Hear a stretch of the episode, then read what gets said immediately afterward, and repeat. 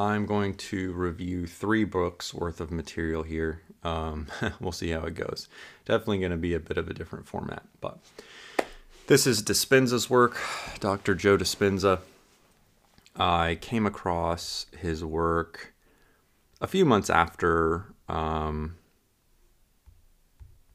being, you know, pretty fully immersed in the idealism stuff. And so I, I was pretty open minded to it, but it struck me as okay, this is a different level of miraculous, like in the material realm. There's something interesting here, something worth exploring for sure. Um, something worth questioning, something worth doubting, something worth trying to understand. Um, but yeah, I, I, mean, I approached it with an open mind, and to be honest, I was surprised to find his stories to be really quite credible, as mirac- as miraculous as they as they seem. At first, I think um, his explanations are pretty intuitive and believable, um, and it's definitely his work has definitely deepened my understanding of what's possible. So, uh, yeah, this is a review of three books, um, his three of his books. So it's You're the Placebo, Becoming Supernatural, and Breaking the Habit of Being Yourself. Um, so yeah, I mean, the first thing you hear about Dispenza is either his personal miraculous seeming story of healing, or um, you know, one of the people who have learned from him and been able to reverse cancer, um, you know, finally get rid of uh, more superficial seeming ailments or um, just really turn turn their lives around in in a big way, um, even if it doesn't involve any sort of physical ailment. Um, and yeah, I mean, uh, especially the the things that involve the the physical realm, they do seem quite fantastical when you first hear of them. So, you know, people reversing cancer. I mean, that just seems, you know, we that we have this term terminal illness. I mean, that basically implies that there's there's nothing that can be done about it.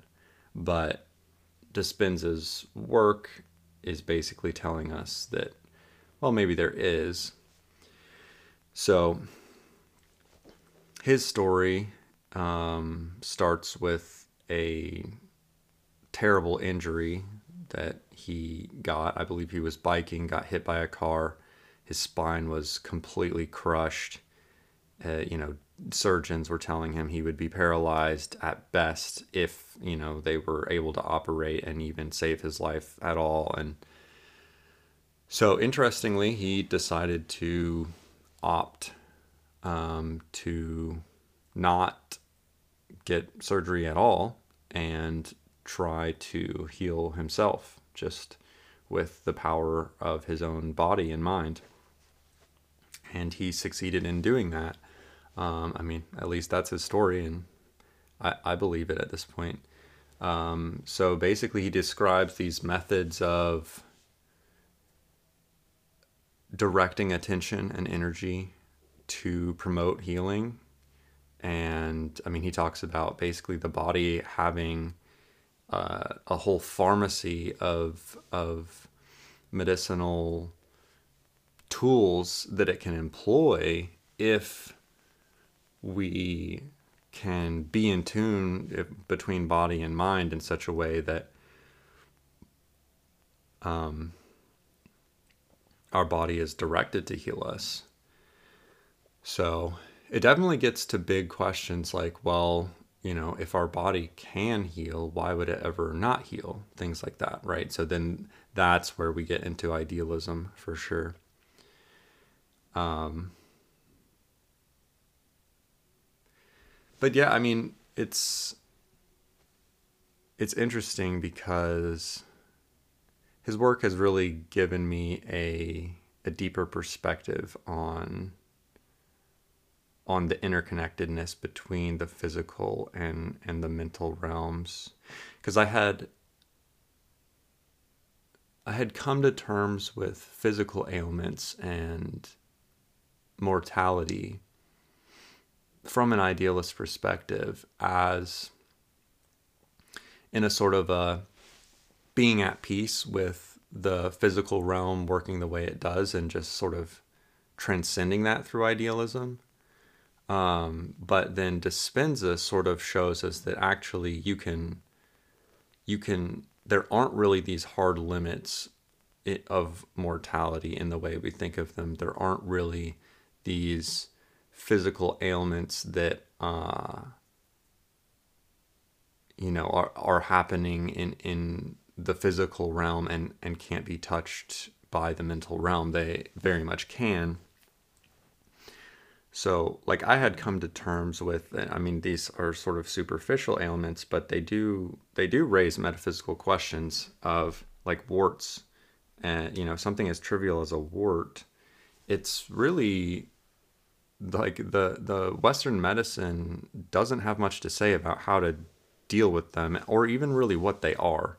Like there's they're very poorly understood, and to me it it actually does get to some metaphysical questions. Um, and then you have you know stories of people doing hypnodermatology, uh, this sort of stuff where basically in a hypnotized state someone can be told that some dermatological ailment is going to be healed and then it is. Um, but then we see there's sort of a whack-a-mole effect there and that gets to uh, you know metaphysically why is this coming up in the first place? And and you know if we deal with the superficial um, manifestation of this issue does that actually solve the issue? It seems like no. There's some deeper issue that that's sort of hinting at. Um, so even superficial seeming stuff like warts and toenail fungus or whatever um, these things get to really interesting metaphysical questions as like silly as that topic may seem. Um, but yeah, Dispenza's work changed my understanding of these things because I had I had come to my own understanding of these because I have both of those issues. And I had come to peace with them by seeing them as basically wards against vanity.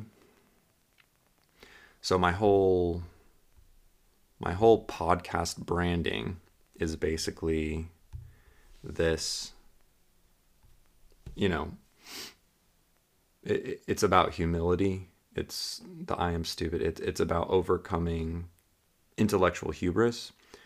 But I I struggled with more than just intellectual hubris. I mean, I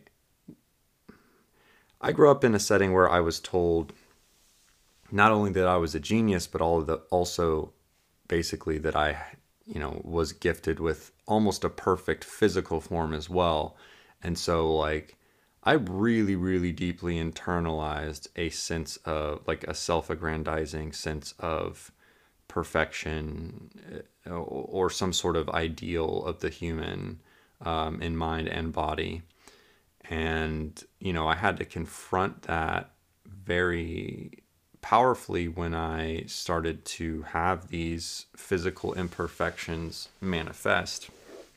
And as painful as that was, um, I do honestly see these sort of superficial things as basically wards against vanity. And I think that they help me to have a healthy um, mentality about just the fact that I'm just another human. I'm I'm I'm not perfect by any means.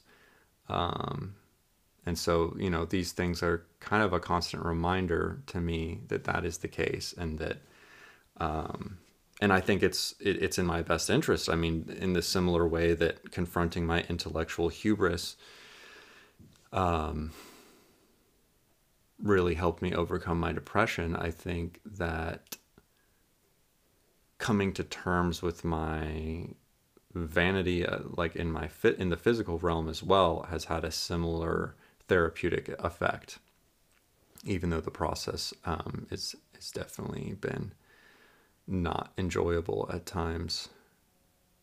So anyway um, yeah so just like a couple other examples of of the sorts of stories dispenza has. He's talking a lot about kind of manifesting is is sort of the the core the core of of what he talks about. It's like we manifest our future and he talks a lot about how our internal narratives about how things work play a huge role in determining how things actually play out. And so it was for him like a huge part of why he was able to heal was the fact that he believed he could um, and so he talks a lot about the placebo effect, and and that's one of my favorite things about his work is is just like finally someone's actually talking about what the placebo effect actually is, and really trying to make sense of it here. Um, because there's just such a the standard in, in Western medicine is to be dismissive of the placebo effect. Like people say, oh, that's just the placebo effect well, when you look at Dispenza's work, I mean, the the evidence that he's collected, it becomes really undeniable that the placebo effect is not just the placebo effect. The placebo effect is getting at a type of healing that really transcends the materialist frame and is actually responsible for most healing that happens, even when people have materialistic narratives about um, why these sorts of uh, recoveries happen. So, like one of the stories that he talks about is this guy, I believe he was struggling with cancer, and he he gets this medical treatment and it's like some experimental medical treatment. And the cancer goes away. And so, you know, you would think that it was it was this treatment that caused that, this, you know, chemical concoction, whatever it was, going into his body and, and fighting off the, the cancer. But then even though his cancer was healed, at a later date, he gets news that actually the medicine doesn't work. And lo and behold, his cancer comes back. But it was because, like, the, the, there's no way to know that whether it was because um, the medicine didn't work or was it that he stopped believing that he didn't have cancer so his doctor at the time decided to put that to a test, and he um, he gave him another experimental. Uh, he gave him a placebo, uh, saying it was a different, like a higher dose of the, of the treatment, and that this would work for sure. He takes it. It does work. The cancer's gone. But then later another article comes out saying, no, actually, this stuff really doesn't work. And as soon as the guy learns that, his cancer comes back. So, like, this is one of just a bunch of stories that Dispenza's collected on, like, this the physical realm being downstream of the mental realm.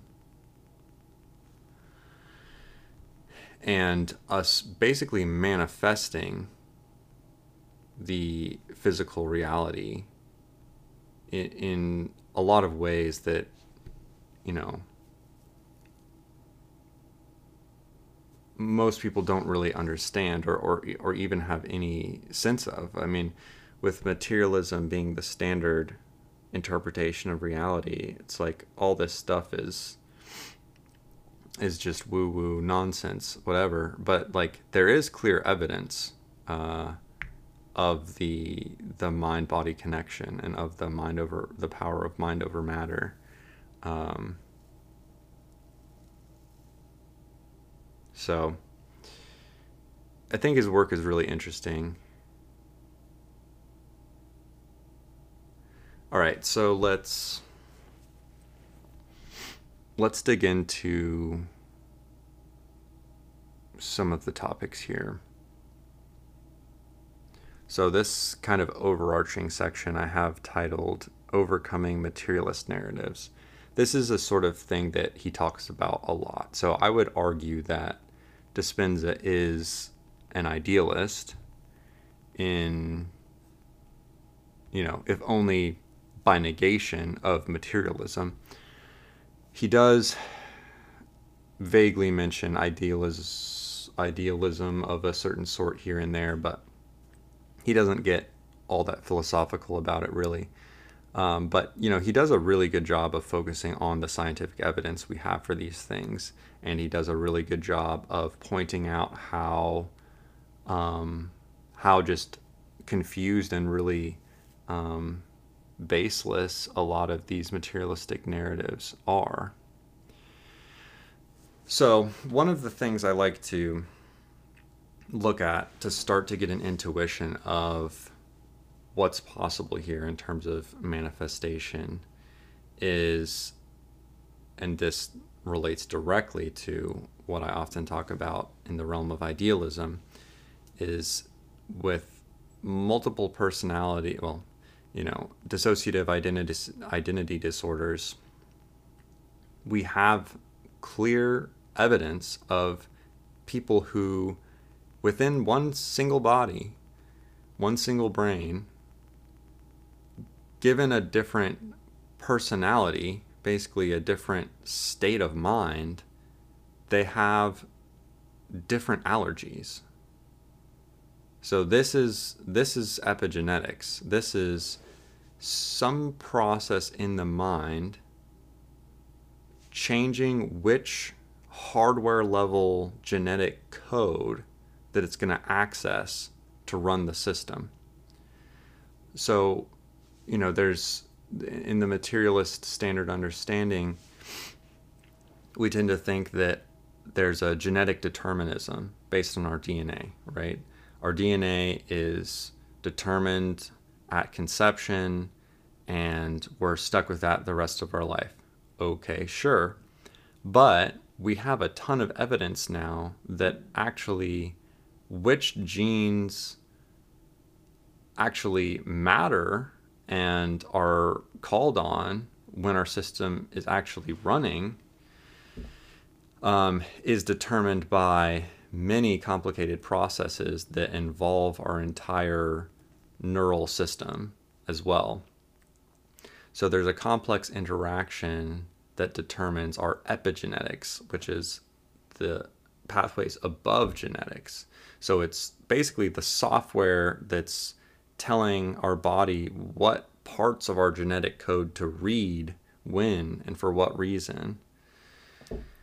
And so through our states of mind, we can change things like whether or not we're allergic to something or whether or not we have some other sort of physical ailment um, through our epigenetics.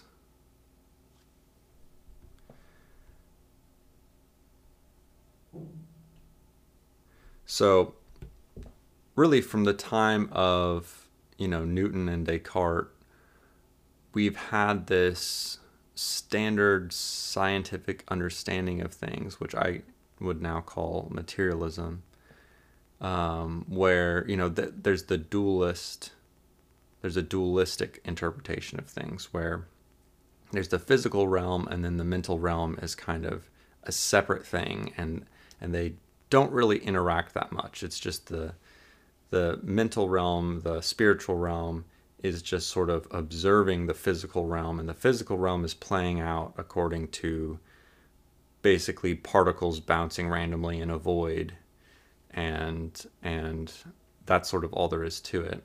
And so we we tend to not really know what to do with or what to think about the um, spiritual realm, the mental realm, and we tend to focus on the material realm. Um, but actually, what happens is our reality is determined by that internal narrative. And so Dispenza's done a great job of just collecting example after example of people changing their mindset about what's possible, about how things work, and then having that determine their physical reality, whether that's overcoming some ailment or or whatever it might be.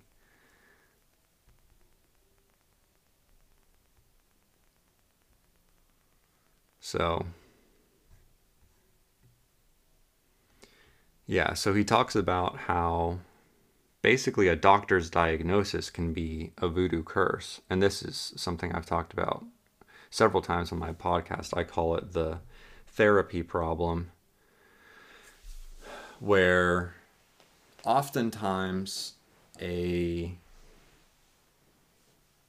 an ailment specifically depression is more about it's more a result of our internal narrative of the issue than it is the issue itself. So, for example, like when I struggled with depression, it was my internal narrative of, oh, I just am prone to depression and there's nothing I can do about that. That's this sort of genetic determinism or, or whatever it may be. This is just the way things are. I just am depressed. And it was, it's really having that mentality about it that makes that true. That isn't true for any deeper reason than that I believed it was true. And then Dispenza's going a step further here and saying that a doctor's diagnosis is a voodoo curse. I think he's talking about even into the physical realm where, you know, with all these stories he's collected, it's not just psychological things where if somebody thinks they're depressed, they're going to be depressed. If somebody thinks they're schizophrenic, then that's going to increase the chances that they will become schizophrenic or, you know, magnify their schizophrenia those things are all true and and relatively intuitive. Dispenza is going another step here and saying that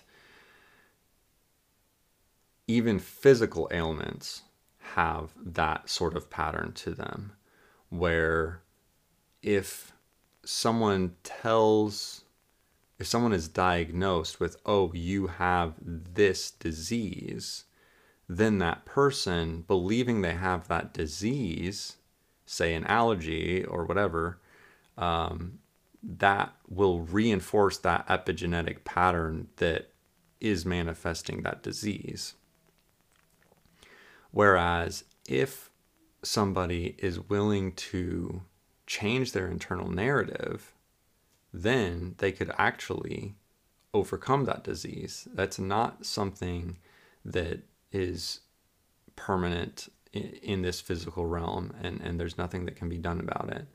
There there is this option to transform. That's basically what he's telling us. And so I talk about I refer to this idea as the the transform versus dissociate sort of idea.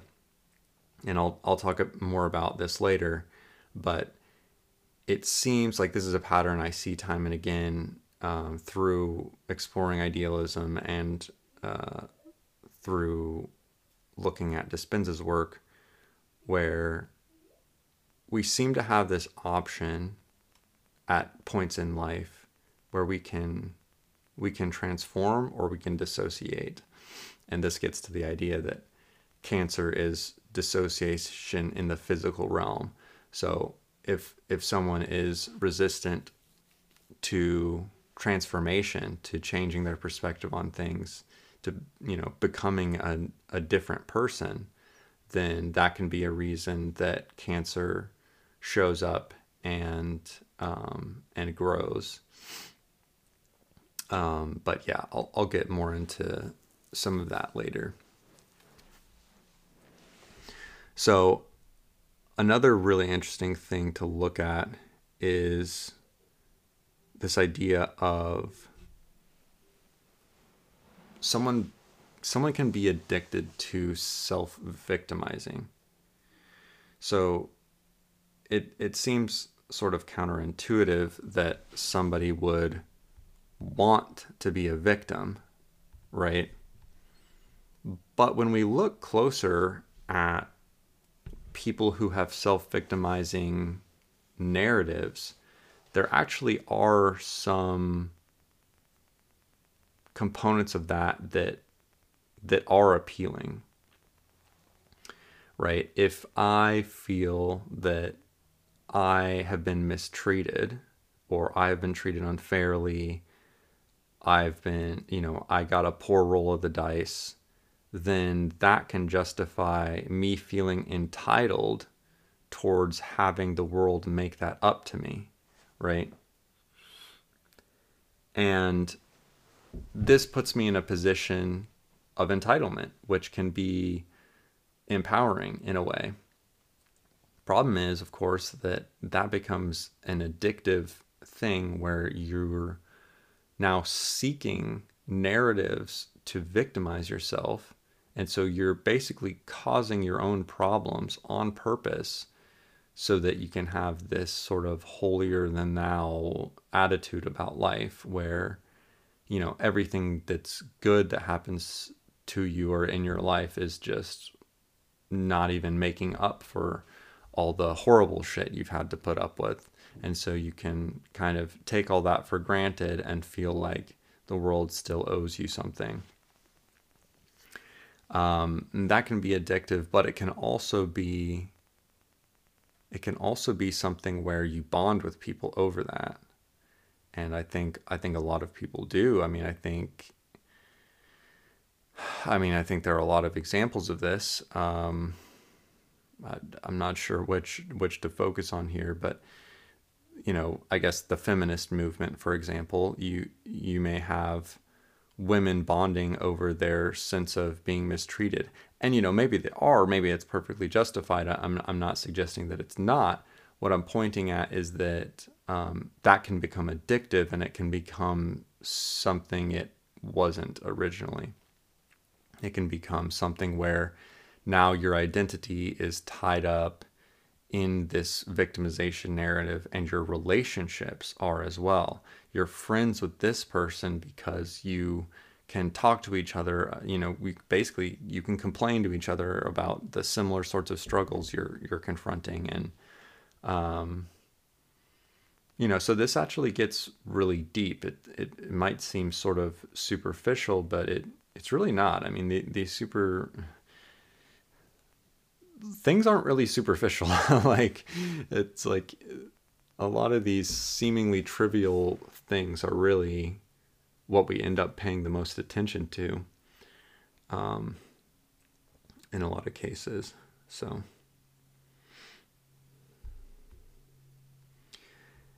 And so, another thing he talks about on the topic of overcoming materialist narratives is the quantum field. And I think this is this is really interesting because he has a lot of he has a lot of evidence that he brings in on these topics where you can measure, you know, brainwaves of people. You can you can get a sense of whether or not they're tapping into um, higher wavelengths that go outside of their body or or not right? Like he talks about how lower frequencies correlate to being in a survival mode where when you're in these low frequency states when you're worried about physical survival you have to be a materialist. You have to be a physicalist. You have to be thinking primarily about physical threats.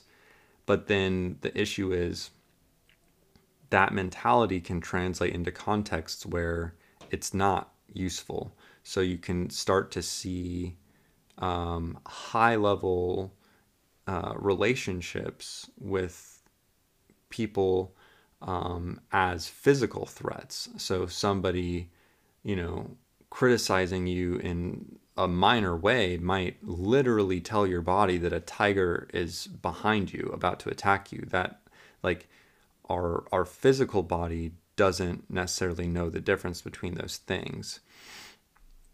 And so when we're in this materialist mindset when we're in this low frequency survival mode everything reinforces that. But if we can break out of that and you know this is a lot of what I try to do with idealism is to to get to a higher plane of consciousness basically where you can accept the material realm but transcend it and also recognize your ability to play with it really in this creative generative sort of process um, that's life that like have a conversation with it and not see it as trapping you. Because when you see it as trapping you, then you're in the survivalist mode, you're in the lower frequency, and you manifest that reality. You reinforce the materialist uh, kind of cage that you you've built for yourself. Um, but that is what's happening. If you can move beyond that, if you can recognize your ability to manifest, to transcend the physical realm, then that becomes more and more clear how much power you have to do so. And so this is where Dispenza gets into talking about specific meditative practices you can you can do to explore these realms and um, yeah i tried a number of his meditations i think his i think his um, I think they work quite well. I think he's got some really good stuff figured out. And I would recommend uh, anyone interested in exploring meditation to to check out his work. I'll probably do uh, episodes going more in depth on on that sort of stuff in the future. Um, but while we're on the topic of meditation, I'll go ahead and say that I personally, um, I do a meditation very regularly, and it's a very, it's a very short and easy meditation, but it's very powerful, and I think it's, I think it's a great introduction to meditation because it, you, you get results within like a few minutes. And so I think once, you know, once people have seen the positive impact that um, even a very short meditation can have, um, then that sparks the curiosity to go deeper. And then you can really unlock um, some really powerful tra- transcendent cap- capabilities um, through meditation from there. But um, the the meditation I would recommend is what I call a inspiration meditation. So it's basically where the way I'll do it is I'll just you know sit comfortably, silently, eyes closed, and just let thoughts come up. So usually what happens here is thoughts will pop into my head like, oh, I need to do this, you know. Oh, I need oh uh, you know, I'm stressed about this. Okay if something like that pops up and I think it's worth writing down, I'll actually take a break from my meditation for a second and go make a note of it because having it fit, you know, written down somewhere that I know I can go read it later, that helps me that helps my mind, you know, be at peace with the fact that I'm not going to think about that right now. And so that's what I'm doing is I'm letting these thoughts come up and I'm just accepting that I'm not going to do anything about that right now, and then I'm letting them pass. If I feel like I do need to do something, I'll at least write it down, or maybe I'll go do the thing and maybe I'll come back. But usually I just let them come up. I accept that I'm not going to do anything about them, and then that thought can move out. And then I give it a moment, see if any more thoughts come up, and just accept I'm not going to do anything about that right now and let it move out. And so after usually for me it's it's maybe 5 or 10 minutes of this or something um, I've kind of accepted that I'm not doing anything right now and I'm just being at peace in my current moment. And then inspiration sparks. That's just that's just how it works for me at least. Like once I'm at that peaceful state, then I start to invite creativity and I get a spark of inspiration telling me this is what you want to do next. This is what this is what you're interested in exploring next. And I mean to me that's just magically powerful to be able to within a few minutes get into that inspired state of high motivation, um, you know, of high frequency connection to to something higher than um, these materialistic concerns, the these you know lower level concerns that we're just constantly spiraling through our heads at all times if if we let ourselves stay trapped in that state. Um, okay, and then the last thing in this section is hate. This one's interesting to me. Um, I mean, hate more generally, or, or like resentment can be in there as well. I think a lot of people struggle with this. I've certainly struggled with this. But he talks about how hate can be addictive and how it really powerfully bonds you to the person, to the person you feel so strongly about.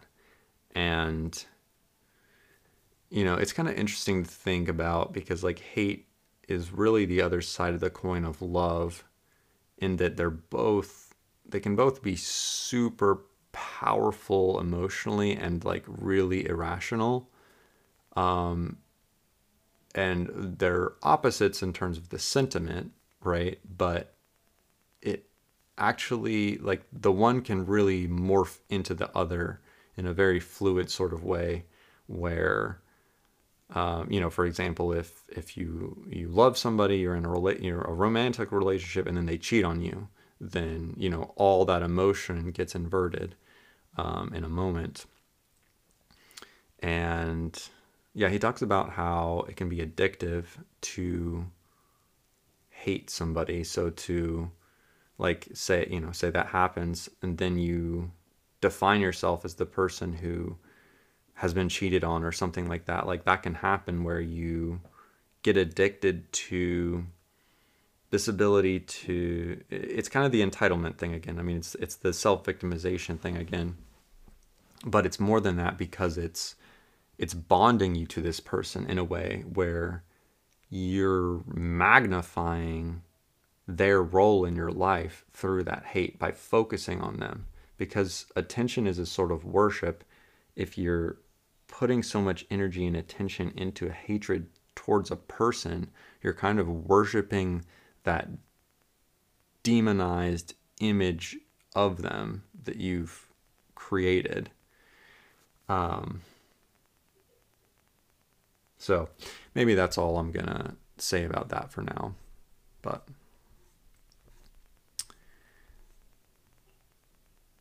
I mean, geez, there's just so much I could get into here, but I feel like I could just go on forever. So I'm just going to move on to the next section.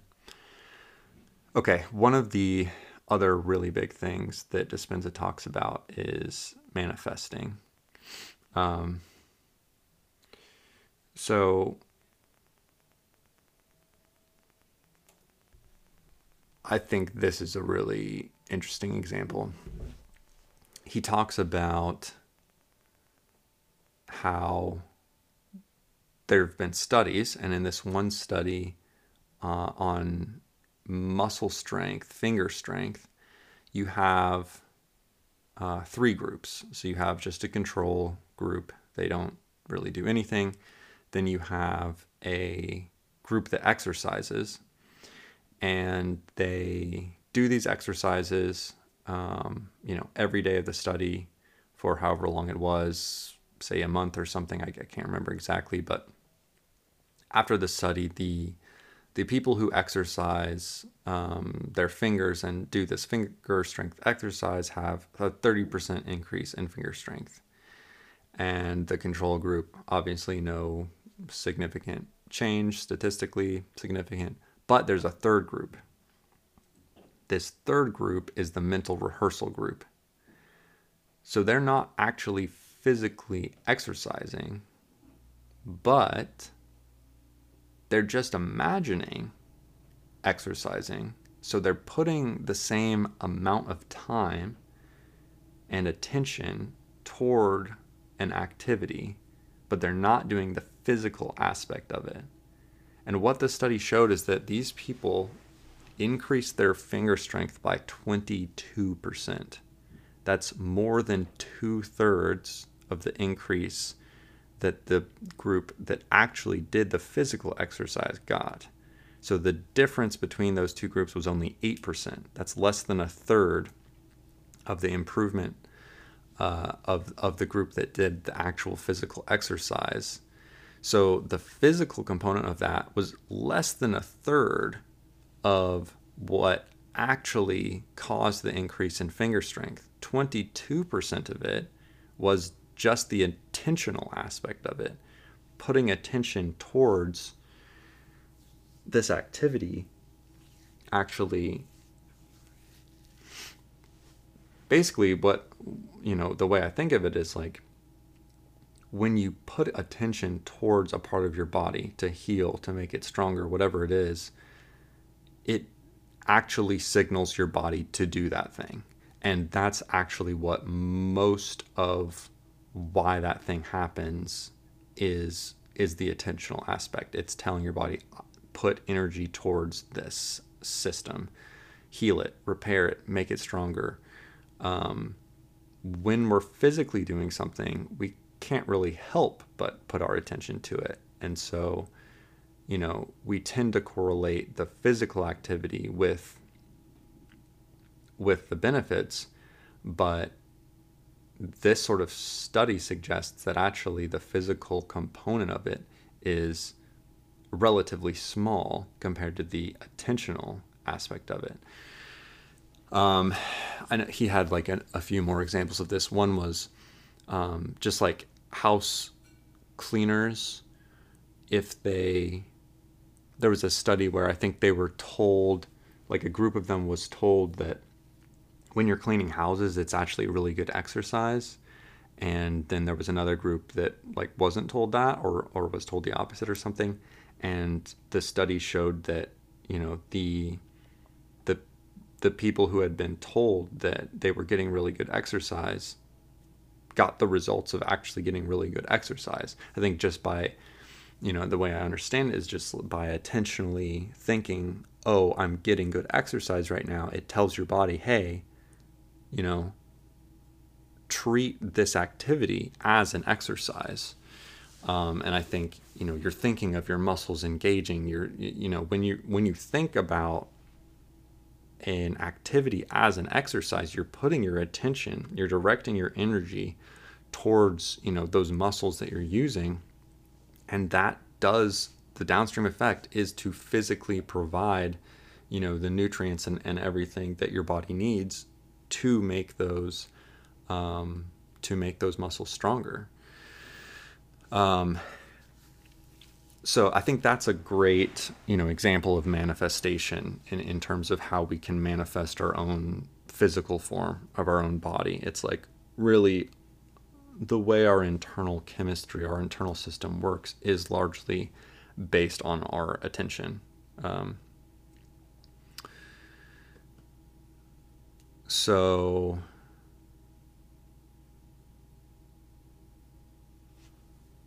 another thing to talk about here would be the placebo effect.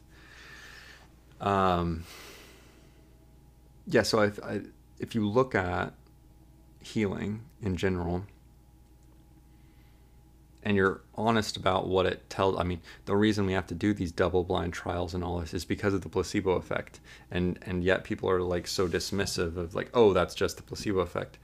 Okay but if it if people are healing because of the placebo effect we should we should like probably look into that right?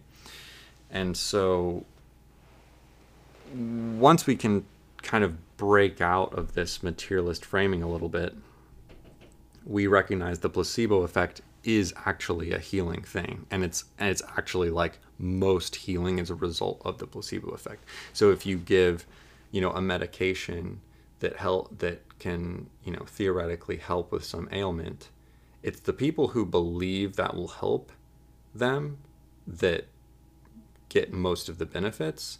And even if you give them a placebo which is to say you just convince them they're taking the thing but actually it's just a sugar pill or whatever they get most of the benefits still.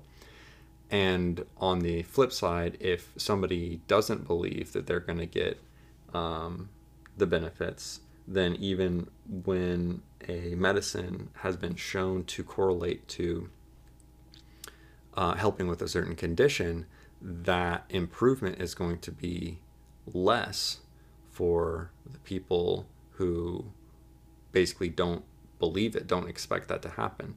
So it is this it is this sort of manifestation process this internal mind over matter thing that's that's responsible for most of what's actually going on here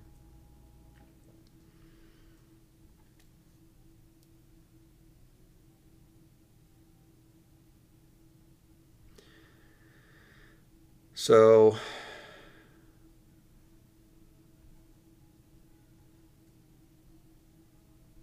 let's talk about the flow state a bit. The flow state is is really interesting, I think, because it's I think it is a state of manifestation. It's a state where what I normally talk about is how you're in balance between boredom and anxiety you're not, you know, things aren't so easy that you're bored, but things aren't so stressful and difficult that you're in a state of, you know, anxious, anxious you know, paralyzed from anxiety either. You're in this state where things are challenging and interesting, but you're making progress. And I think that's really a creative state. Um, and it's when you're in, you know, creativity is manifestation. That's you're thinking up. You know, you're asking creative questions like, "What if? What if I tried this? Could it do this? Um, you know, what if we could create this new thing and and have it solve this problem?" When you're in that state, I think there are a lot of really powerful unlocks in terms of your manifesting ability. Things seem to just click and work. And I think it's because you're embracing the challenge, the challenges that come up, and the things that, that are standing in your way. But you're also you're also creatively like manifesting ideas of what could be and how it could be. You're tuned into inspiration and you're more open to sort of synchronicities. You're more like, let's just try things until they work. And also, you know, when things come your way sort of easily, it's it's more natural to just be like, okay, well that was easy. On to the next challenge. Um, so another interesting example on the topic of manifestation is one of these stories is of a woman who wins the lottery and it's interesting because she wins $53,000, which is exactly equal to uh, all her her debts. so when you look at the situation, it's like it seems she manifested um, relief from, um, you know, her strife. Um, she manifested that that lottery ticket to to um, you know help her get out of debt, but she wasn't she wasn't turning her attention to anything greater than that.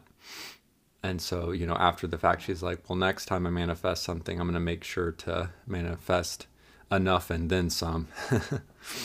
so I think it's just kind of funny. I mean, maybe it's just pure coincidence, but the way it's laid out and the, the number lining up exactly, it, it seems like she tuned into to something in a way where um, you know she really got like exactly what she was asking for.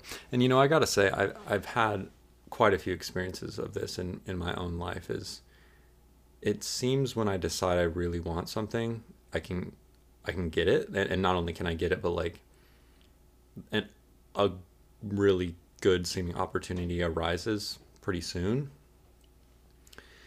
and then it's only you know once I think I have what I or once I have what I think I wanted, then I start to realize that I was kind of aiming low. Um, but that's part of the learning process, and I think that's that's all good and fine. Um, another kind of good Dispenza quote here is with this objective intelligence, we are not punished for our sins, that is, our thoughts, feelings, and actions but by them. Um, so what he's saying here is that like with an understanding of our connection to this transcendent, you know, quantum field, whatever you want to call it, um, we can make sense of what a sin is. I mean, we can, you know, karma starts to make more sense. Um, and we can really see that there isn't a thing that's punishing us for our sins. It's it's the sin itself is inextricably linked to what we perceive as a punishment, and we are inviting um, that punishment uh, through through the sin. We are it, basically the the punishment is signaling, you know, you're doing something not quite right. Like you're this this doesn't work the way you thought it did. So it's it's a hint. It's it's helping us to learn um, and get a, a better understanding of how things actually work.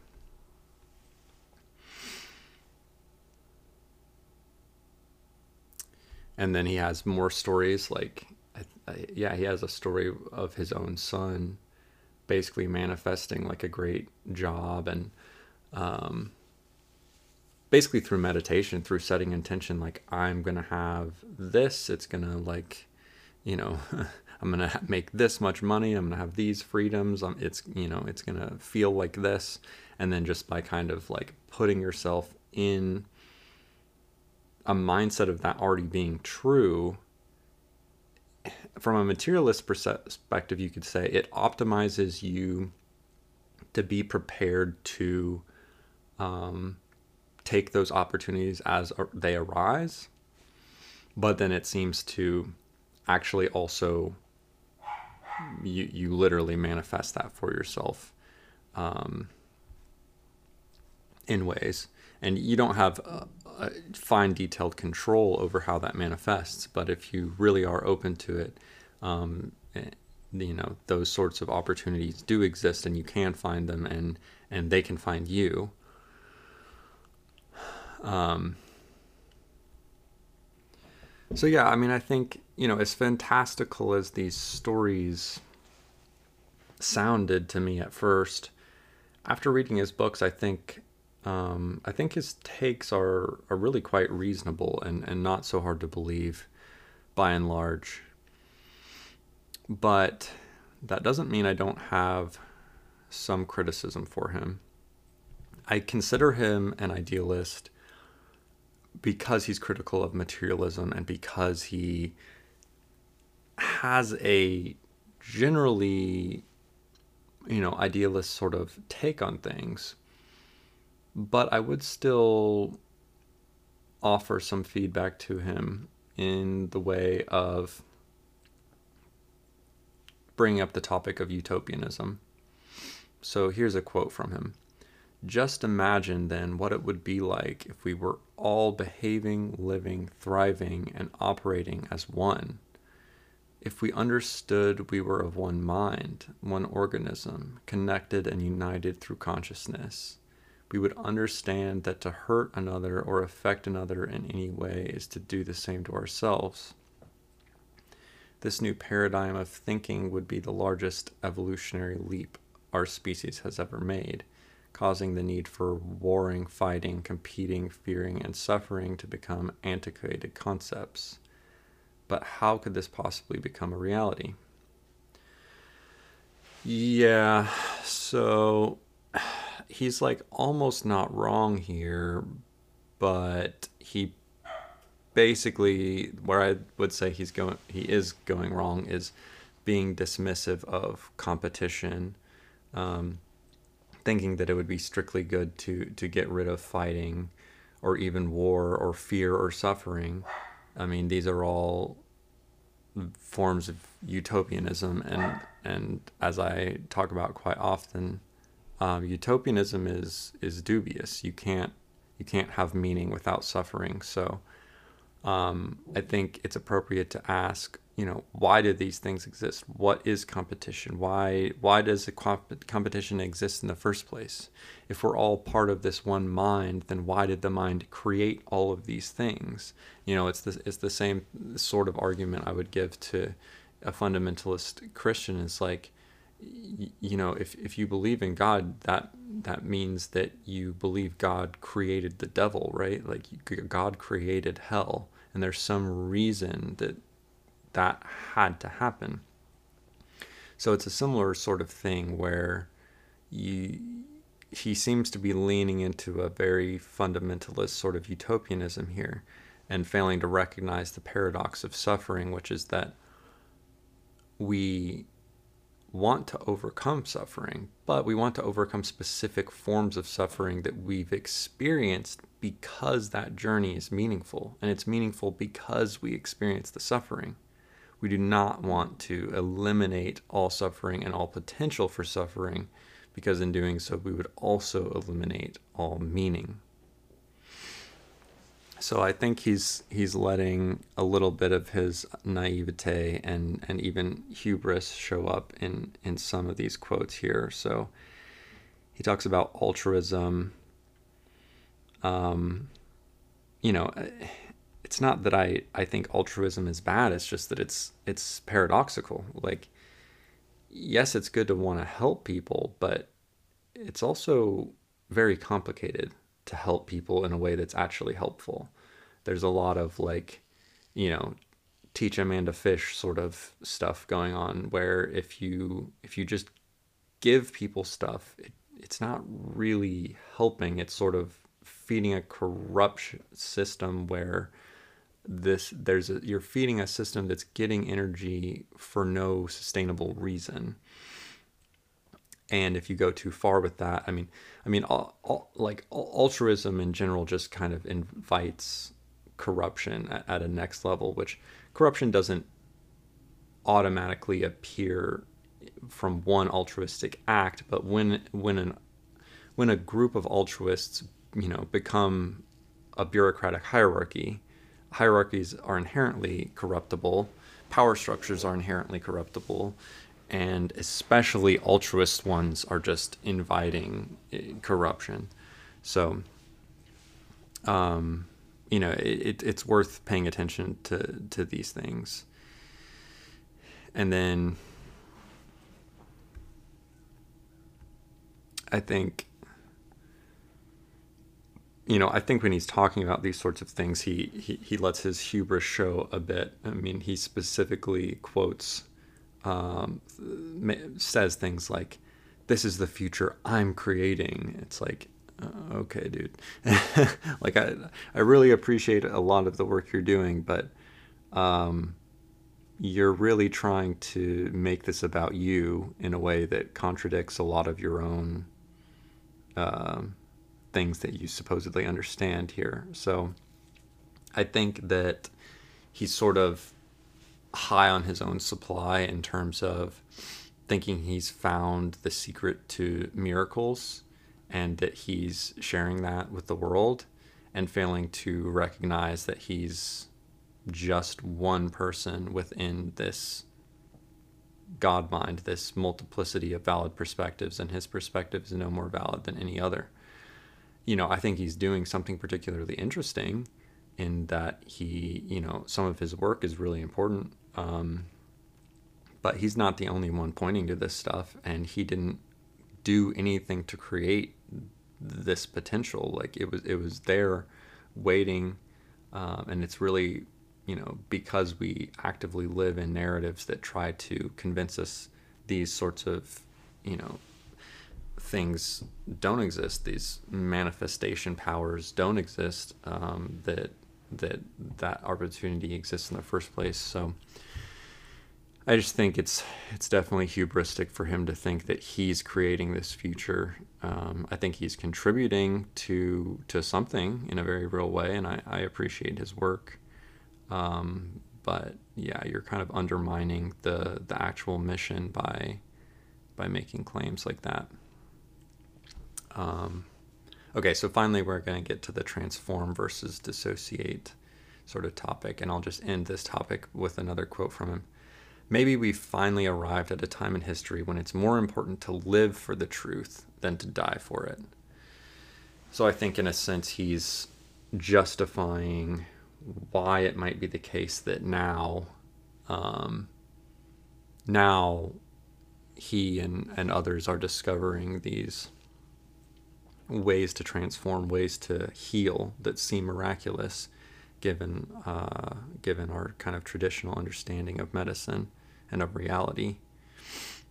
Um, so maybe you know maybe maybe we're serving the truth by living, you know, by learning how to reverse cancer. Maybe that's now a good thing. Maybe we don't have to die for some sense of truth, like fighting some religious war.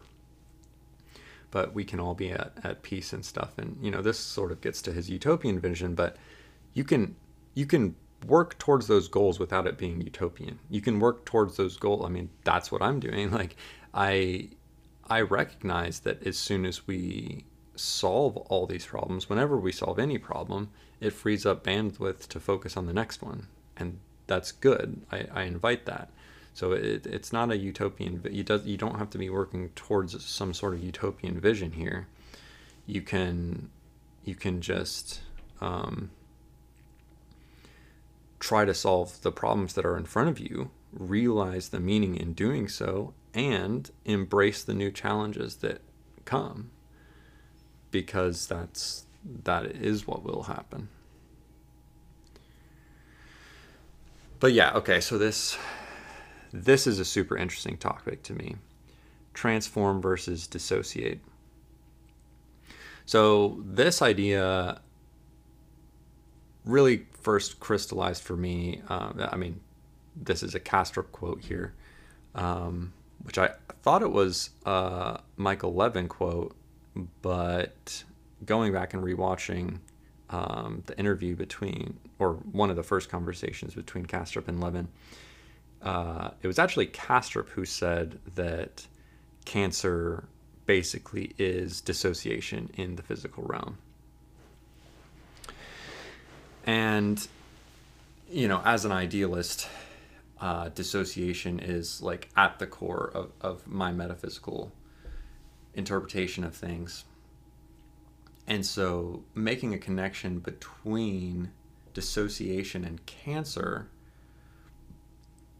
has, I feel like that's an invitation to talk about the material realm in idealist sort of like mental sort of terms in a in a new way um, and i think Michael Levin's work also, I mean, just he, every direction is inviting that sort of thing. I mean, when when he's talking about how these biological systems work.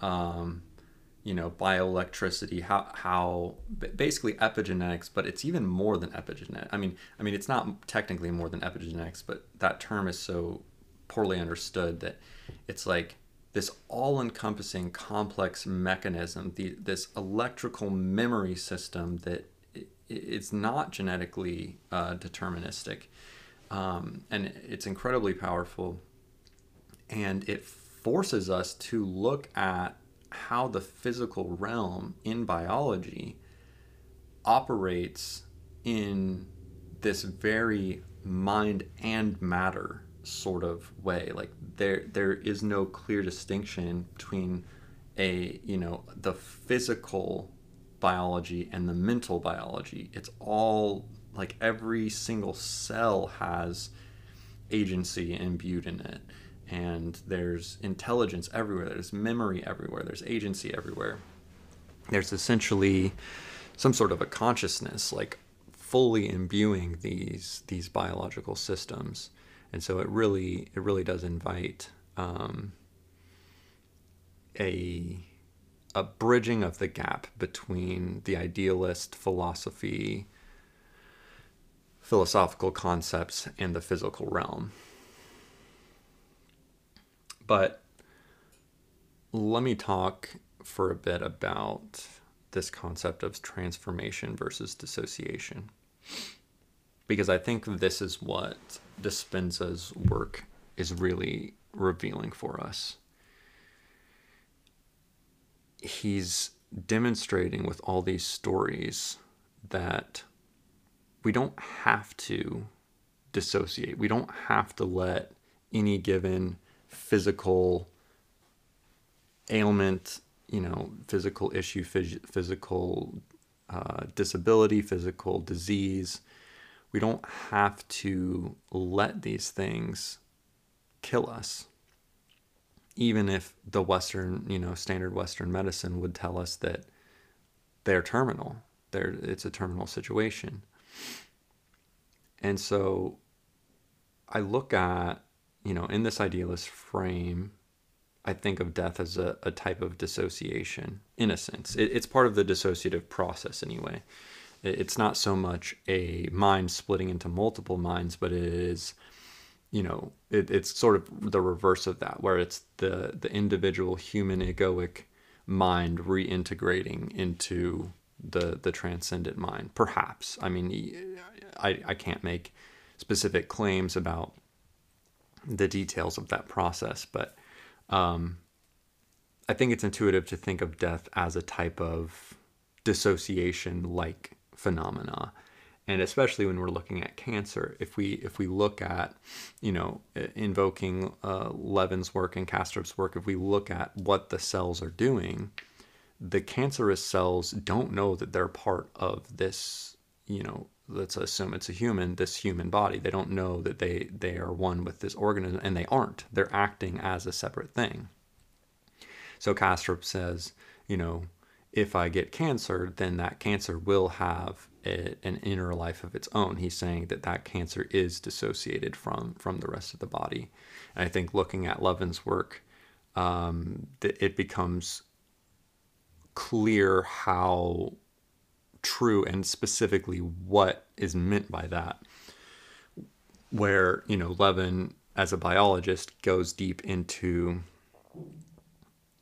the sense of self at a at a in a biological sense like where does this cell or or this um,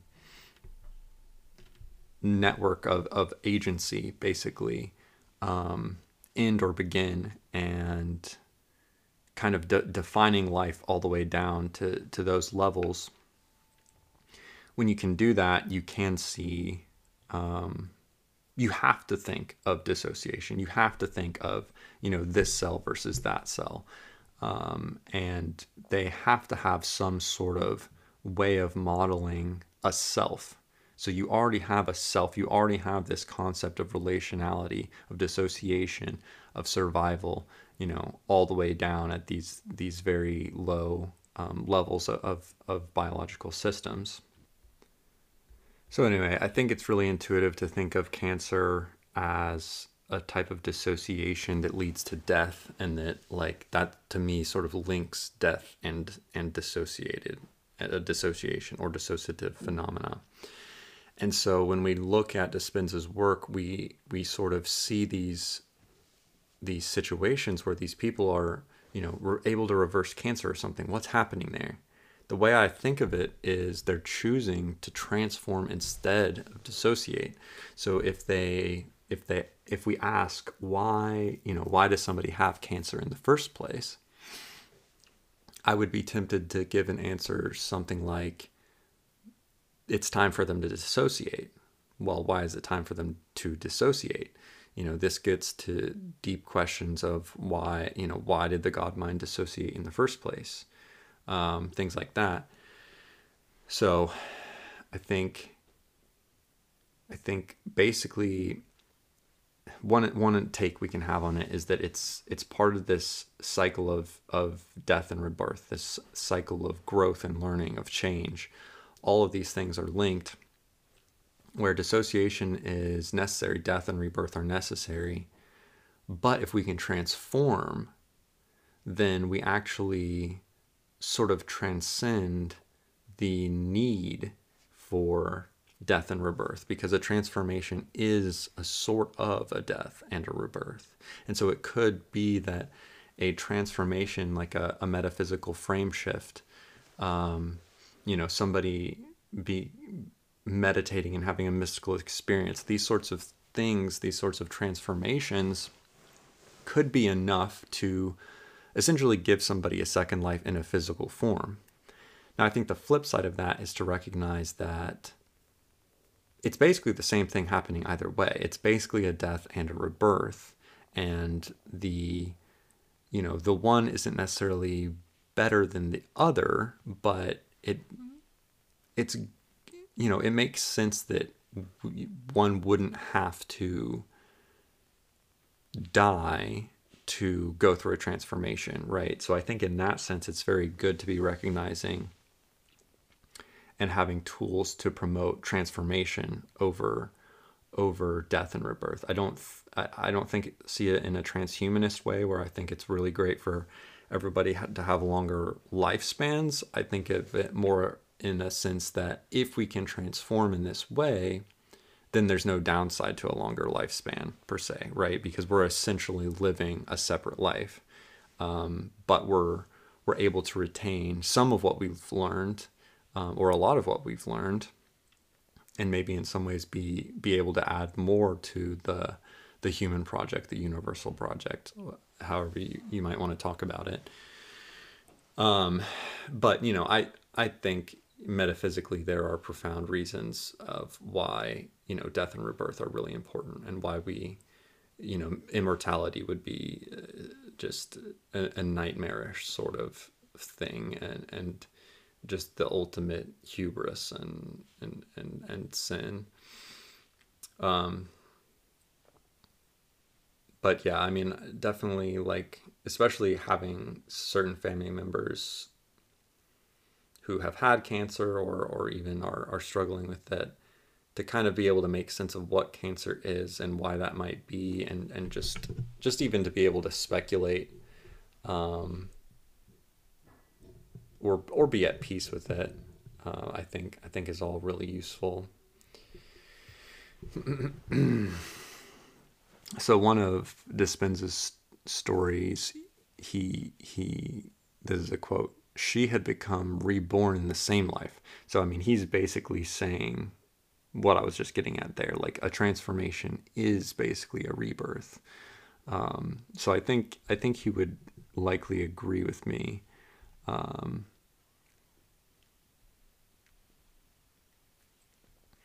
But, you know, while we're on the topic, I'm to go ahead and go down the rabbit hole on Kastrup Levin a bit here because I just I just find this this so fascinating. So Kastrup he he basically talks about how metabolism is one of the best correlates we have with consciousness. And so, what he's suggesting is that it may be metabolism is required for consciousness.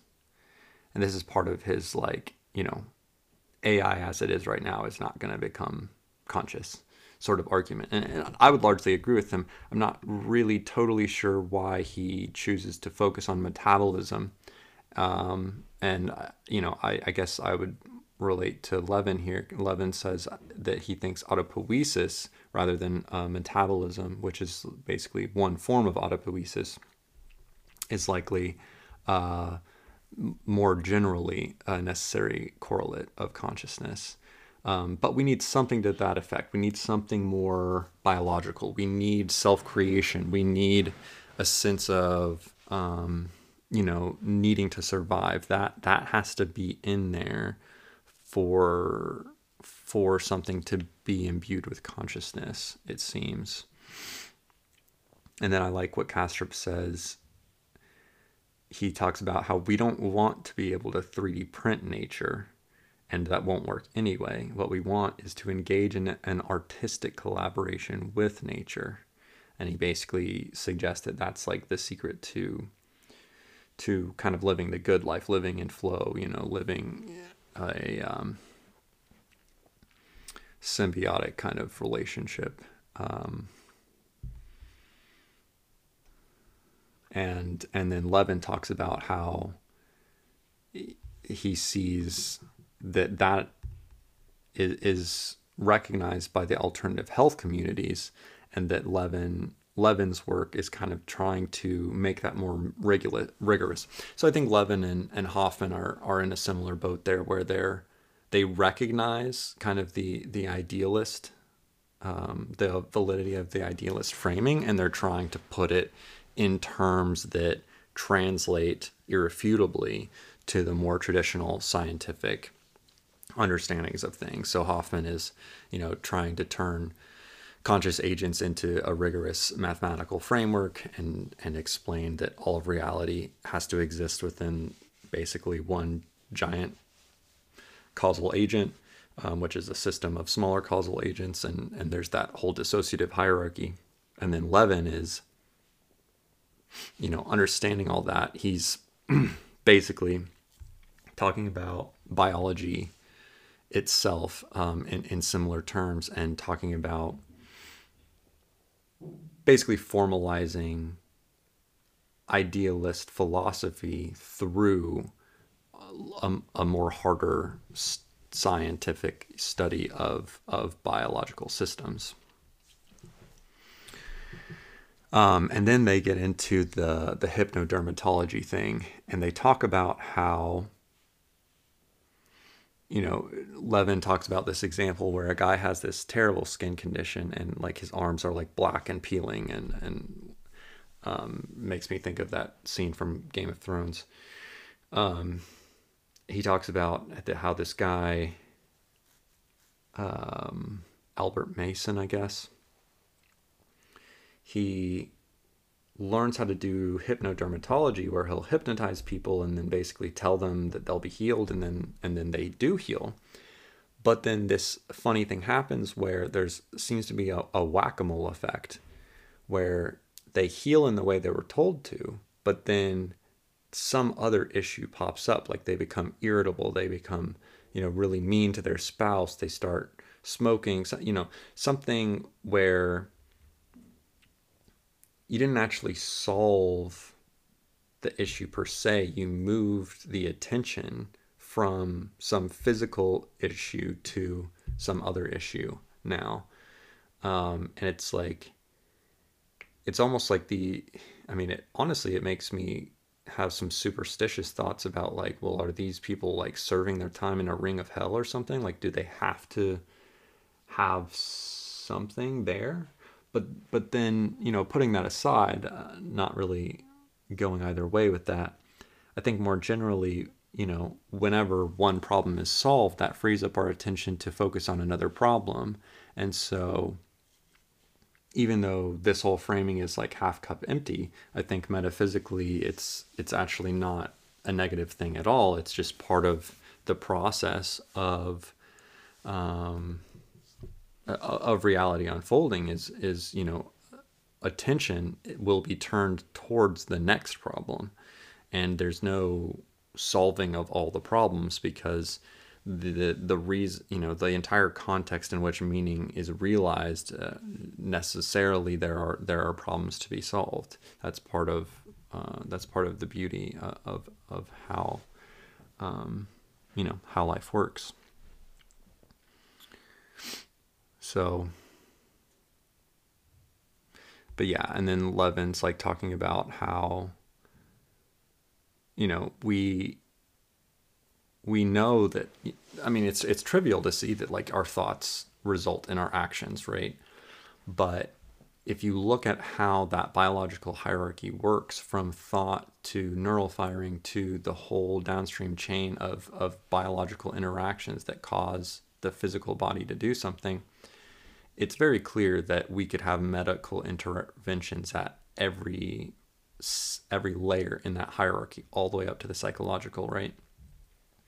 Um, so we could have things in the epigenetic realm. We could have things in the bioelectric realm. It's not just DNA and therapy, it's everything in between.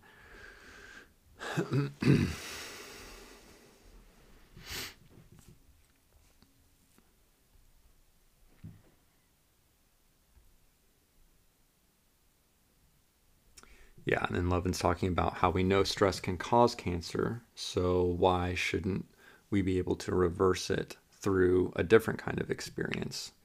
Um, you know, and I think that resonates with Dispenza's work. I think, you know, Dispenza has these meditative practices and, and this whole theory and everything that I think is really meant to promote people to have those healing sorts of experiences that I mean you could call it anti-stress I guess. It's like you know peace like deep inner peace um, transformative openness these sorts of things where we invite the transcendent to come into us and, and, and interact with us and, and there's no need for us to dissociate physically because we're we're open to transformation. Um, I think it actually makes a lot of sense because you know we, we don't have a better understanding of cancer than that. Like it's it's it's not well understood, and um, these sorts of like metaphysical interpretations seem to be some of the most promising avenues by which we might be able to find solutions to these things, right? So like Levin's talking about interventions at all these hierarchies. Well, you know, maybe that gets all the way to the philosophical. Maybe that you know I, I, think he is saying you know meditation could could be part of that. That could be a cancer therapy. And it's not just um, like a trivial oh meditation helps you be less stressed. It's like no that that that goes very deep. Uh, and i think the materialist temptation is to be kind of dismissive of of what's actually going on there. Um, so anyway, I think I think we do have that choice to transform or dissociate um, at many times, and I think if we're if we're willing to transform, let ourselves be transformed, and you know invite that transcendent um, interaction, then we can really we can really tap into powerful manifestation powers and and healing powers. And i think it all just kind of makes sense. Um, i mean a different way of looking at it is like if you if you go down the rabbit hole of like reality is a dream and and every moment like pa- you know the past doesn't really exist every moment is is just like the past is made up in that moment to make sense of that moment well then you know we no longer have this tie of a story of going from birth to death. We just have each moment in in its like valid in its in its own right. And so from that perspective, I mean there's no reason you couldn't take a different path and and shift your story from you know being born at this time and dying for this reason into hitting this branching point where you decided to change your story and and not go towards that specific death but instead live this other life essentially. And then you know presumably you you would die the your physical and egoic self would would die but um, embrace that transformation along the way. I think that's i think that's a really beautiful process to to be open to so okay i i wanted to just kind of throw that out there um, i've been kind of sitting on this Dispenza stuff for a while now and I've integrated it so deeply at this point that like I don't even know what's new or, or what. So I just wanted to make sure I like covered this and, and put it out there. Um, I hope you know I hope some people find this interesting. I I think his work is great. I I would highly recommend his books. I do think he you know I, I do have a little bit of criticism for him, but I think by and large he's he's doing really good work and he has a really good approach to it and um, especially just just making sense of what the placebo effect is. That's such an important rabbit hole to explore. That's such an important um, topic to try to make sense of. Um, so, thank you to Dispenza for your work, um, and I will certainly be talking about it in the future. Thanks everyone for listening.